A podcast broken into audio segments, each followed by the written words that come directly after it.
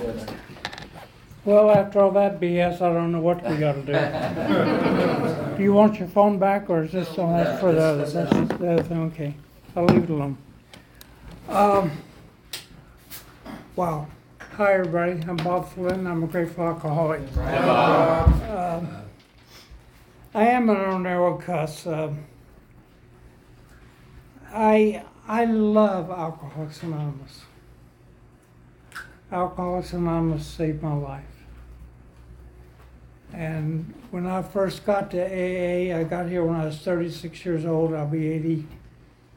I'm a little over, almost 82.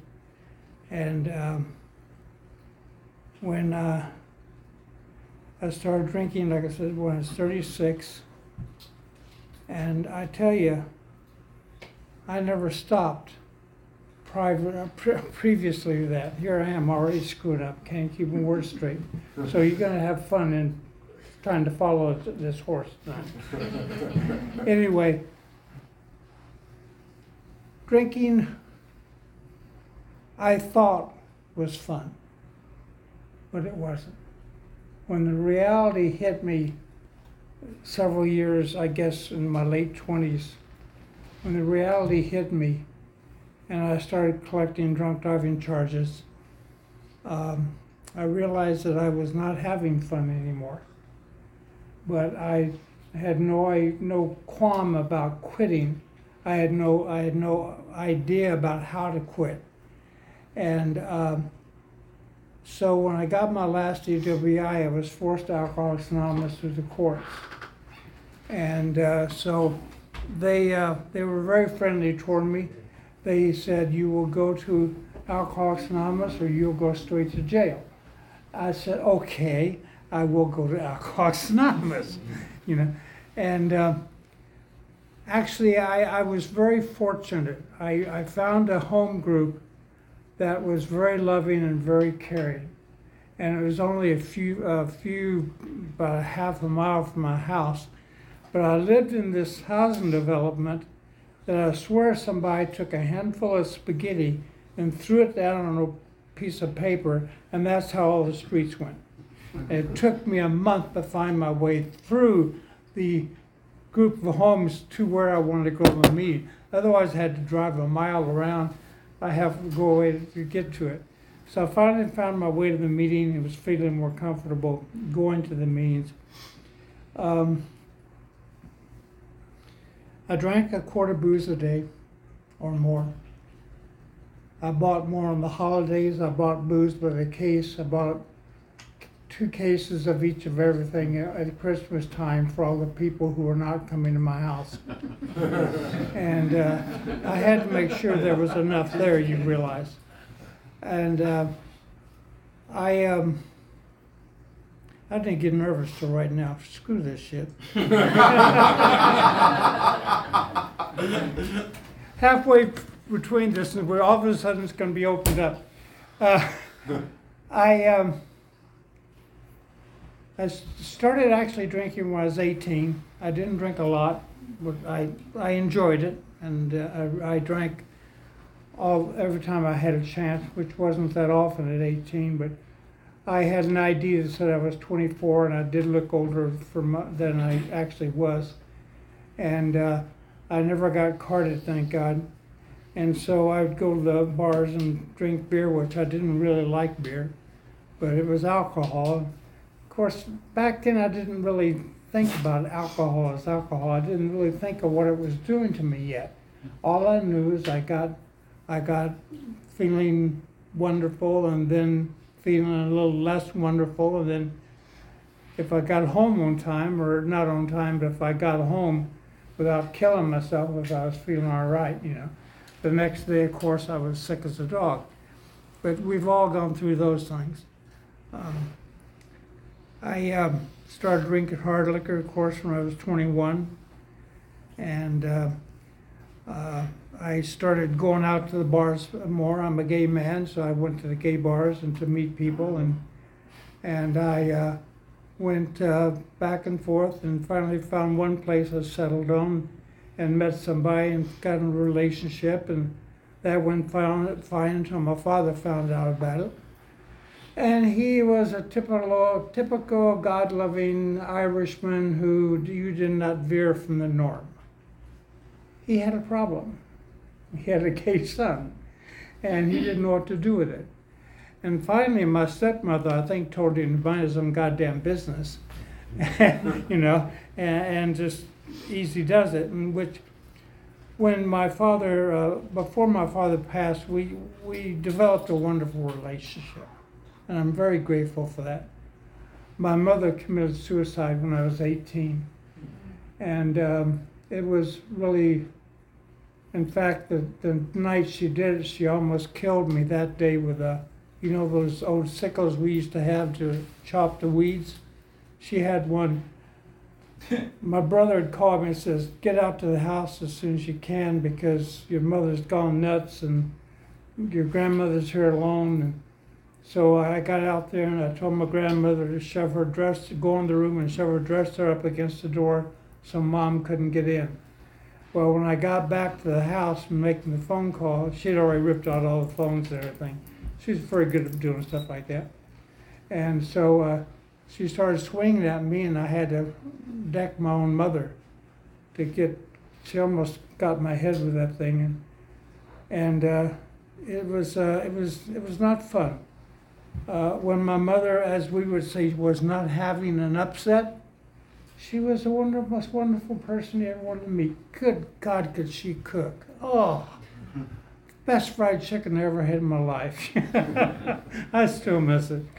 But you know, life is life, and she was a she was a terribly know, she was a paranoid schizophrenic, prescription drug addict, and alcoholic. So she had a few problems. And back then, that was 1958, 59, 60. We they didn't have the drugs back then that we have today, or the medications, I should say. I don't know how you say it, but they, we didn't have the medications then that we have today to take care of each other. And uh, the only place that she had to go is the state hospital. And the last time that happened, she was only about five foot two. Uh, she was a little overweight, but when when a person is in that mental uh, state of mind, they're strong as an ox. And I had to lay on, get on the sofa, put my arms around her and put my legs around her, to hold her down, so the doctor could give her an injection to calm her down enough, so we could get her in the ambulance to go to the hospital. And that was just a bunch of stuff that I grew up with, and um, forgiveness is a wonderful, wonderful thing to have. And I found forgiveness here in Alcoholics Anonymous. Uh, I never uh, thought about it before I got here. I tell you, this, this, this program for you two new people please, please, I get on my hands and knees and beg you to give this a way of ch- this way of living a chance. These steps, I'm sorry, my meaning they're over here, over here. uh, these steps and traditions are a way of living that are absolutely fantastic. And you won't like them all, you won't want to do them all, but tough shit. If you want to get sober, you're going to. I guess I, I shouldn't swear some of this shit. I'm sorry. I'm going to anyway. It's the way it is. uh, but they're, they're a way of living that gives us guidelines that we don't, you know, when I was drinking, everything was a major problem. If I stubbed my toe, it was a major problem. If I wrecked my car, it was a major problem. Everything was a major problem. And today, things aren't major problems anymore in, in case they actually are one. But I, um, like I said, I drank a lot, and, and when I finally got sober, I got my third DWI and got here, and I could sit here all night and tell you about my drunk-a-log, but what the hell is that going to do with all? Everybody's heard of drunk-a-log. What I need to, for myself, I have to talk about sobriety because. Um, how many people do we have here under a year of sobriety? Oh, wow, great. That's a lot. Um,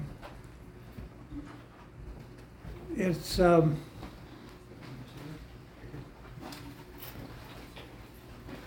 living with the, with the the twelve steps and traditions of Alcoholics Anonymous has given me a new, a new life. Before, you know, when I was drinking, that was all that mattered. Today, everything means something to me, whether it's good, bad, or indifferent. I, but it has it has a meaning, and uh, when I when I lived these steps, and when I finally admitted I was powerless over alcohol, my life would become unmanageable. Hell, I knew my life was unmanageable. I just didn't like the idea of being powerless over alcohol. I loved alcohol. I love. I could say. I as I I've been here on the 18th this month. If I live, which I hope I do, I'll be 45 years sober. But as I sit here right now, I can taste gin, I can taste vodka, I can taste bourbon, and I can taste brandy. Literally. And I have not had a drink in almost 45 years. That was a lot of booze I took in for it to stick around, and it's mental. The mental, uh, the mental disability that alcohol did to me was incredible. Um, I ruined relationships. Uh, like I was talked about earlier, I lied through my teeth. I, you know, I cheated. I was not faithful. It, it was horrible, and and uh, I, I I was in one relationship for seven years, and and of course that broke up because of my drinking, and my lying, and and so I, I get to live today without lying. I get to live today without cheating on people. I get to live today to be honest and, and let people know exactly how I feel. Well, wait a minute. I shouldn't say that because sometimes people don't want to know exactly how I feel. Because I, I tell you, I'm, I'm, I'm a little, I'm a little bit hard nosed about this program. You know, if you don't, if you don't want to get sober, get the fuck out of the room. Frank, that's that's the way I feel about it. If you want to come in here and sit in here and waste our time, I don't have time for you. But if you want to come here and you, and you, you if you just have one iota of a of an inch or so to get want to get sober, I'll be on my knees with you. I'll be in there with you. I'll work with you. I'll I'll love you unconditionally. And I never knew what unconditional love was until I got to Alcoholics Anonymous. And after I got here, I realized there was only one person in my life that knew what unconditional love was, and that was my oldest brother. And he, he was the only man that knew what it was that I, that I was aware of. Um, so when I got sober, I went, I was at the Pleasant Hill meeting room, and every I, I, I had to get up at five in the morning because I had to be in the office by six thirty or quarter seven, and because I took a two-hour lunch because I went to the gym.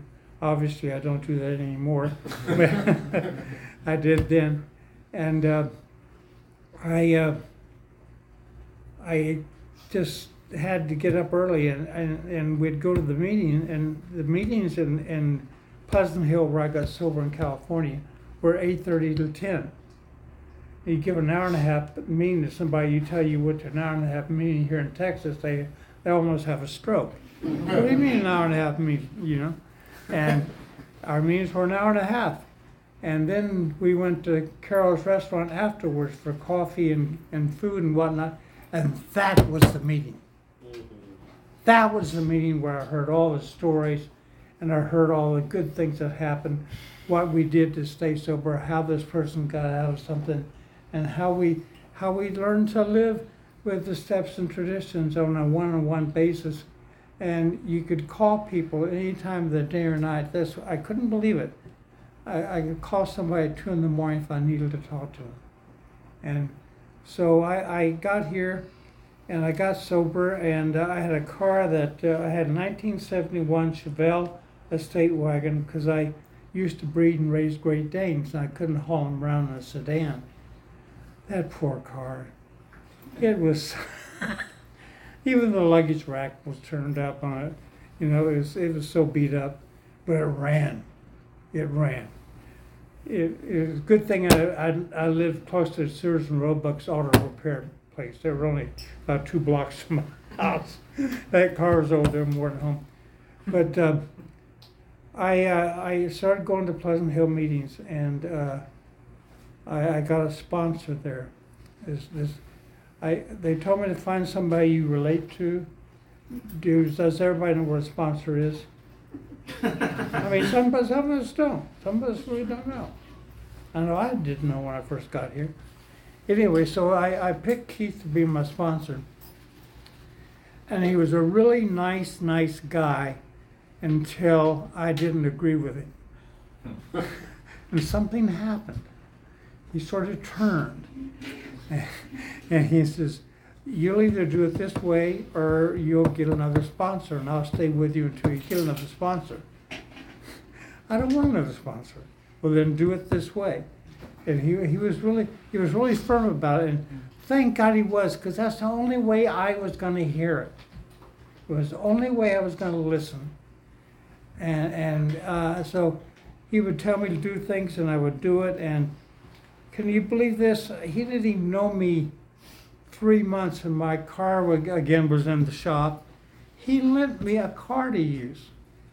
He didn't know me from a, you know what? He knew I owned a house and where I actually lived, but that's about it. And through the meetings, and that man lent me a vehicle to use while my car's in the shop. I'll never forget that. He um, he sat with me and we would talk and we'd laugh and we'd cry and and and uh, I talked to him about work and he says I don't want to hear about work. I want to hear about your sobriety. I'm so grateful that he was firm about that. When there were certain things that actually did need to be discussed, he would talk about it. But I, I, um, he's, uh, I don't know where he is now. I don't even know if he's still alive. I lost contact with him. And I'm, I'm really sad about that. But that's been over 25 years since I've heard from him. But uh, I'm drawing one of those blanks. So if you guys want to go to sleep for a few minutes, you may. I'm not fond. I'm not fond of doing this. Do you, have you gotten that? Have you gotten that gist? Doing great, bud. Uh, you know, my life changed so much when I started getting sober. The mere fact that I wasn't drinking anymore, and I figured in 19 in 1978 when I quit drinking, I gave myself a $485 salary increase from not buying booze from the bars and the, and the, the liquor stores, and uh, I guess that'd be about a grand today or more. But uh, life is, you know, the fact that I can, I can, I can live these steps, the fact that I can, I can talk to anybody in this room about certain things. Um, eh, eh, what freedom have I got? It's a, such freedom. It's such energy not to, to know I'm going to die. Because I thought I was going to die when I first got here. I had no idea that I could live without alcohol. And, and, and first of all, I was so stupid I didn't know alcohol was killing me. And it was. In fact, uh, I have uh, developed a very serious heart condition because of my drinking. Alcohol is one of the biggest destroyers of the human body that there is. You know, it's almost destroyed my heart. And I had open heart surgery two years ago. I've had I had 16 stents in my heart, so I couldn't put any more in. The doctor says, "Well, I've got to do this. Uh, I got to do this uh, open heart surgery to get you fixed." And I said, "Well, what if I don't want it?" Well, he says, "I know What did I say? Never mind. Doesn't matter. I can't remember." I thought it was cute, but I guess it wasn't. Anyway, he. Um, he, he really did a marvelous job, and, and I, I tell you, I, I, I recovered from that surgery in, in seven days. and eight days, I was out of the hospital and at home and at my niece's house, and then my nephew came and stayed with me for several days. But I recovered from that so unbelievably well, and if I had been drinking, and had that surgery. I mean, I probably would not have made it. Probably would not have made it. But I, I got to survive that. But in between there, I can't tell you how many times I was in the, the hospital and whatnot, and and but what I what I what I call, what I recall a lot of is that having sponsees, working with them, seeing them work with sponsees, all around, eh, the growth of a human being when we get sober, your growth is going to be immense. You don't have to be 20 years old or 80 years old to get here. You can get here anytime you want. My home group, we had a guy that was 70 years old. And uh, I said, good God, how can you be 70 years old and want to get sober? I, I, I'd tell him to screw off. I wouldn't, you know. But uh, he, he got sober. And he was a wonderful asset to the group. Um, I am trying to think of a bunch of stuff to share about my sobriety, and and what I know today is that I would be. I've already said this, but I'll say it again. I'd be dead if it wasn't for this program, and I know that. And I know a lot of us would be dead in this room. We wouldn't be here. This young man, what are you, 19, 20? You got it, 19. 19. God, 19 years old and sitting in a room, Malcolm Alcoholics Anonymous. God bless you. I hope the hell you stick around. I I, re- I, I really do. And, and and like I said, I'll be I'll be 82 in February, and I'm gonna be mean old goat and stick around for a while longer just to, ag- just to agitate the shit out of people. But you know, if I don't do that, they don't know I'm alive. Yeah, I, I usually, s- the, the, the, the chair next to this young man is the seat, I always, I always sit in that one spot every time I come to a meeting to Boulder. I've been coming here for, well, I moved back here, what, in nineteen, uh, no, two thousand six. So I've been coming back here since two thousand six, and I always sit in that same spot. I can watch the whole room. So if you're doing something I don't think you should be doing, I can sit there and stare at you which doesn't do a bit of good. Recovery is is, is so freaking wonderful.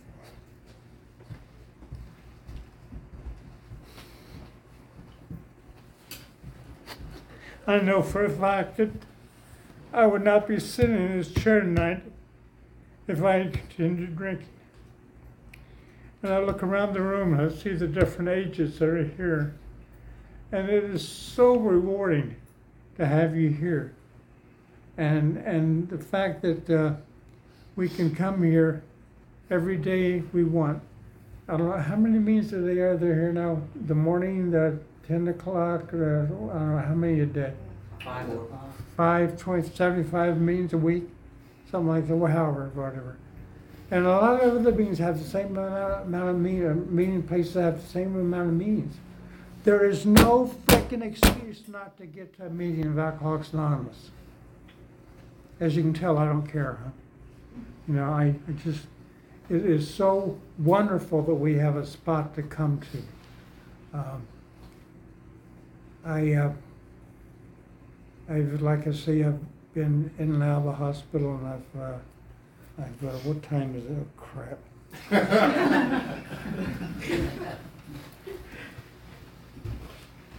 What are you laughing at? When I lived in California, I always gave a, uh, a Christmas party every year. And it was on Friday night, and some friends, friends of mine gave theirs on Saturday afternoon. And everybody came to my house on Friday night after the, uh, after the eight o'clock meeting, so they'd show up at nine fifteen and people would be gone by two or three in the morning, something like that. I, I could have cared less if they stayed all night long. But, you know, we had so much fun, there'd be a ton of food on the table. I tell people not to bring stuff, but you know how that is, people bring stuff anyway. And we would just laugh and, and joke and, and have so much fun, and they'd feed my dog, and I'd get so pissed. But he was a Jack Russell, and, and the little bastard would go up and he'd in front, and sit up like this in front. And sir, you're not going to feed something that's doing that to you, are you? You know, you know, you, he's so cute and little devil. He'd do that to everybody. He knew he knew I was doing it. You know, and but I got him good one night. Some of you may not like this, but I don't care. Uh, he uh, he always slept between the top sheet and the comforter. And uh, he was in there one night, and I passed gas. that dog came out from under those, those sheets, and his eyes were this big. and he didn't come. He didn't come back for a good couple of hours. I wouldn't have either if I'd been him. I, I, you know, I, I used to breed and show Great Danes, and I had tons of fun with them too. But they're a very expensive breed to, to take care of and handle. And I, with my, my health went downhill, and I figured that when I, when I moved from, moved from San Francisco to Sacramento, I, uh, I wouldn't be able to handle a Great Dane. Well, what do I do? I go buy a purebred Jack Russell, and they are perpetual motion. They never stop. They go all the time. And, you know, I would watch him in the backyard. He'd run in my planting area, and I'd, and I'd try to put blocks of wood up or something or bricks, and so it, it, it changes route. He'd hop over and just go around them, keep on going. Didn't give him. He didn't make. He didn't care at all. That dog was so wonderful. He he was fantastic. He was more fun than I can tell you. But you know, today I, I can love a, I can love a dog and I can love human beings and and and I can. What is so wonderful because of these steps and these traditions, I can I can tell people the truth without being mean. You know, some, sometimes we do have to be a little more firm about it. But all I know is that uh, if I do what these steps tell me to do, you know, I, I can live a good life. And that everybody gets petrified in four, uh, four or five. Don't worry about four and five. You know, nobody is ever going to do a perfect four and five. I thought oh, I, all these I got all hits 16 pages written out by month. I'm not reading that shit. Go rewrite it. He wasn't about to read all that. So I did rewrite it and cut out a bunch of garbage, Gave him back to him. And we sat down and we went over to him. I was not going to admit to him that I was gay. I thought he would uh, not, he'd run me out of town or something. And I was sitting, we were sitting there in his den and we were going over this stuff. And he says, "Is there anything else I you need to tell me?" And my throat locked up. And I knew if I didn't share that, that uh, something bad was going to happen. And I knew he'd never trust me and I needed somebody to trust me. So I did. And he gave me the unconditional love that I spoke about earlier. He and his family, they were just wonderful people. And, you know, I find it real difficult sometimes when I know some people, and I hope you don't mind me talking about this, but if you do, it's too bad. Uh, um, gay people sometimes have a harder time when they come to the rooms because they're not sure how they're going to be accepted. And I found out for myself, just for, for being truthful and being honest, you're going to get along fine. Frankly, this day and time, nobody gives a shit. At least that's what I've found out.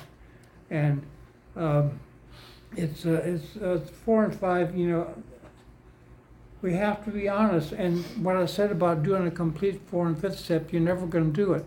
But the most wonderful thing about it is you can always have it written down and go back and do it later. You can always do a four and you can do it. I've done a four and fifth step on an item, and I've been 20 years sober. So you know, we just don't remember everything. It's impossible to, you know unless you're 19 years old, you might be able to. I'm sorry, I'm harassing you. I'm not sorry either.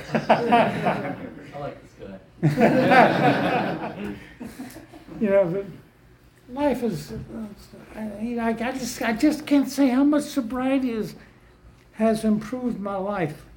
You know, my, my, I've lost both of my, both of my older brothers. I'm the youngest of the three of us, and my, uh, my, I don't know if, how many of you know Barry, he's my nephew. We lost his father a few years ago.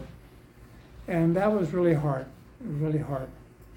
That left me the last one of the group and nobody seems to want to acknowledge that I'm the last one, that I'm the, the top of the line or whatever, bottom of the line. And they're not paying me that attention. You know, who cares? Six and seven are steps that I didn't want anything to do with, but I had to do that. And what I've found out with all the steps for me is just, just get, it down and get honest. Because if you're not honest with this, this, these steps, you're not gonna get anywhere in life, at least not in Alcoholics Anonymous. You may go out there and lie your ass off and think you're doing fine and all that, but you're not. And guess what I haven't done in over forty-five years? I haven't written a hot check. Back when I got sober, you could be, you could sometimes beat checks to the bank, but you can't do that anymore. Um, my life is, as I said, is, is, is great and, and really, all I can say is that give yourself a chance. If you're a man, get a man sponsor. If you're a female, get a female sponsor. Obvious reasons. And uh, it's real easy, it's real easy to do that if you get out of your own way. That ego of mine got me in more trouble than I care to even share about. But it's also helped me get out of trouble. Um, actually, what I'd like to do at the moment is if anybody has any questions or anything about what I've said, please raise your hand and I'll call on you. I mean, it's, I just believe in doing that. If you're a newcomer and you don't know something and you have a question, there's no question too small to ask in Alcoholics Anonymous. And there's so much that I did not know when I got here. Things I was supposed to do or what I didn't want to do. So if anybody does have anything they want to talk about or share or ask me, just raise your hand. I'll keep them blah, blah, blah, blah, up here. But uh, it's, it's really important to feel free. This, this, yeah, go ahead. Bob, I feel so lucky to get to hear your story tonight. So I got to hear you share many times on Saturday mornings.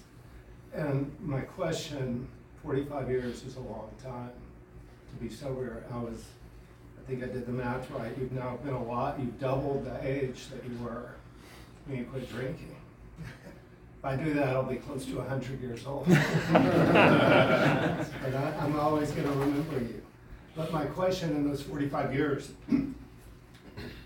did you ever go through a time where you struggled with your sobriety? Where you went through a darkness where you questioned, why am I doing this? Or maybe, maybe I don't have to do this. And how did you get through it if you did? Can I be really honest with you? No. Mm. I, I've, I fell right into this program and, and I have been here. Now that, that no means to alcohol. I've never wanted to drink since I've been here. The, the, is the, the want to, to, the desire to stop drinking has been removed from me. Now, have daily problems and situations been removed? Hell no. But I've got you guys and the steps to work through them. You know, it, it, it's it's such basic, fundamental instructions that it, it's it's it's it's so basic. It's, it it, fly, it flew over my head. It is so simple. These these steps, these traditions, simple but very very strong. Does does that make any sense to you? Great answer. Thank you. Yes. So do you advise a newcomer like me, like for me, for instance, I have like forty-nine days, um, to just pretty much just completely dive into the steps? And it, just to kind of build off what you were just earlier asked, because for me, I have been struggling. um, with like the desire to drink and stuff like that. For me, that's a, it's, it's really hard, especially since I went to rehab and I came out and shit with my family was just god awful, I'm not gonna lie. Yeah. And with my kid and everything, it was actually better before when I was actively drinking than it is now. Um, so what is your advice for someone? Well, for me, the more you dig in into these steps and traditions, the better off you're going to be. Do you have a sponsor? Yes, Good. Talk to her about this if you haven't already, which I'm sure you've I mentioned have. some. Yeah. Well, you know, sometimes it's just freaking hard, and you're going to have to work through it. yeah, And and what you do when you have that situation, if you have to call your sponsor four or five times a day, that's fine, or other people. Mm-hmm. Just make sure you keep contact with another recovering person in Alcoholics Anonymous, and you stay away from the booze. If you think you're going to drink, you sc- you come in here, you scream and yell about it, and let everybody know, and they're going to come hug you, whether you like that hug or not, and they're going to help you through that. But we don't have to drink through this stuff. I, I, I, I was really, really lucky. I didn't have a lot of that pain like you. I had that pain, but not like you're going through. And I understand how, how difficult that is, but I cannot cave into it. I've got to keep asking my God, please help me. Please help me through this hour. Please help me through this five minutes. You know, sometimes it's just, just, uh, you know, trudging through it. And but don't break down. Don't don't uh, don't drink. That if you drink, it's the only thing it's going to do is make it worse, and you may not ever get sober. and You may die, and your kids won't have a mother. You know, that's sort of threatening to say that to you, but I don't mind. I'm a jerk. It is, it's absolutely true, so thank you. You're welcome. You're welcome. I have a question. Yes. Um, so you said that, um, you went to jail after a few DWIs and they offered you prison or Alcoholics Anonymous. Had you before been to Alcoholics Anonymous at all, or was that like your No. first? No, that's the first Oh, time. really? That was the first time? First time. I used to live in San Jose and commute to San Francisco, and I'd see these cars on the freeway. Uh, live and let live, or Mhm. well, you know how I was saying. I was wondering where the fuck are those things coming from, you know? so no, I'd never been to AA before. So I, I was, I was really lucky. Yeah. I think subconsciously, and I really believe this, I think subconsciously I wanted to drink, I mean, stop drinking, but I didn't know how. And the court got me here, and you guys showed me how not to. That was, oh God, so, so lucky. Who the hell that? Yeah. Hi, Joe. Is there like, is there an origin story to your, uh, you have a somewhat, uh, reputation for your say, opening line of, uh, you Oh, like yeah. welcoming any newcomers, anybody relatively new to AA, that you have to, the right to drink, drink, a- drink a drink one day at a time if you want to, even if you want to? Is there an origin story to that? I heard it from somebody else. I'm sure. I don't know where it came from. I, we hear everything from somebody else. We, I, I, I don't. I'm not smart enough to think of something like that. I just For assumed you heard it from like you know Bill or Doctor.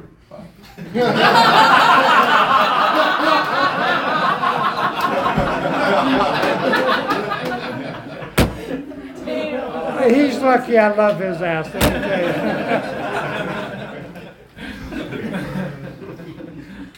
yeah. Uh, on, on that same note, I guess, uh, are there any like things that you say to yourself uh, when, when you are going through those times when you get some kind of reprieve? When I'm going through a tough time, you mean? I, I ask to, I ask for God for help. I get on my knees and pray to God. I pick up the phone, I call my sponsor or I call somebody else. I do not try to go through things like that by myself. That's just, that's just, uh, for me, it's, you're asking for trouble. I'm not smart enough to figure stuff out by myself. And I don't mean that to be a, a negative thing. It's just a fact. I need I need input from many other people. You know. Thank you. Yeah. Uh, did you come into uh, AA like with a relationship with God already, or how was your like how how uh, did your spiritual experience? Okay, I'll tell you what it was. Uh, I was, uh, I'm, I'm Catholic, born Catholic, went to a parochial school through the fifth grade. O. Henry Junior High opened up, and the first year they were open, they had the sixth, seventh, eighth, and ninth grade, so I went there. And I, I, you know, I had to do things through going to parochial school that were involved with the church and stuff like that. So I always believed in God, that there was a God, but it wasn't the same God that we have here if that mm-hmm. makes any sense to you. This God here gives me the freedom and the strength to live each day without drinking and or hurting myself or hurting somebody else. My God today, my God is a loving God. And to be frank with you, that the God that I knew back then was a, uh, does that make any sense? No. It just wasn't uh, what I really, really thought was God. Yeah. I have like three three quick questions. One, what year did you get sober? 19, uh, what year is it? Calculate. Uh, I was 36, seven- 78. So in the, Jeez. so in the seventies. Did you ever 78. did you ever struggle with outside issues other than just alcohol? No, I never used drugs, Okay. and I'll tell you why. I already knew I was hooked on booze, and I was scared to death to use drugs. I was scared to death what happened to me. so And that, that's, that's the reason I never used them. so in your forty five years, were you um did you get to meet did you have the opportunity to get sober with other gay men? Yes, yes. And um, did you have friends that were gay that got sober that struggled with drugs? Yes. And from what you witnessed them getting sober, like, did you notice there was a? Because I, I mean, alcohol isn't my main thing. Okay. Um, uh, I struggle with drugs too. Yeah. And I'm a gay man, and um, it's been hard. And so, I guess in your 45 years of experience, like, what have you seen that has worked in your friends that were gay and also had trouble with outside issues? Well, uh, you, do you know what? What is? I can't think of the name of the big gay group. Close. No, because um, it's uh, too sexual for me. So Well, find if you if you want to talk to me after the meeting, I'll give you my number. I'll take you out there and I'll introduce you to some people I know that I understand exactly what you're saying. They're like, "Mm, a newcomer. And we, we can't have that. With that just what the hell are you laughing at, Brad? that it's a very serious situation, and and you need sobriety. You don't need somebody hitting on your ass. And uh, I tell you, I'll be I'll be more than happy to go out there with you. Uh, Sunday meeting, I think is at It's eleven. eleven. At eleven or eleven thirty. Eleven. Eleven. Okay. it's not. I mean, we'll talk after. Yeah, we'll talk. I can more than help you. Glad to help you. Yes. What has been the greatest gift from your recovery? sobriety.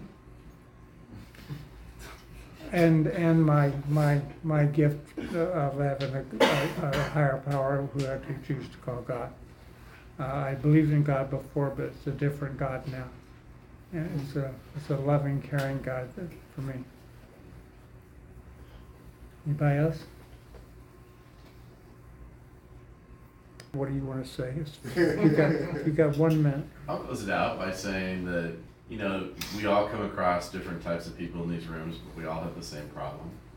Um, so it doesn't really matter how old you are, how long you've been sober, how many times you've relapsed, um, what different medications you've used to solve your problems. Um, we come at it from the same place. And it really truly is one of the most amazing gifts of the world that we have this organization to to fall back on and to find friendship and help each other out with. It's crazy to me how it is the unsung hero of humanity. And it's people like you, Bob, that actually make me feel like it's worth it. You know, if I if I get 45 years, much like Alan, although I'm a lot younger, I'm still 96. you know, so you know, it's like, and I got I got sober at 50. You know, so it, it happened. It's it's it's for anybody.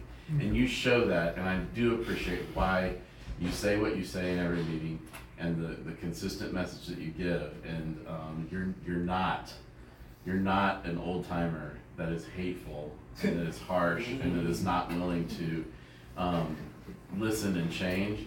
You adapt with it, and that makes a difference for the people around you. So thank you. Thank and you. I love you for that. So- Thank you. Thank you, everybody. Thank you. I appreciate it.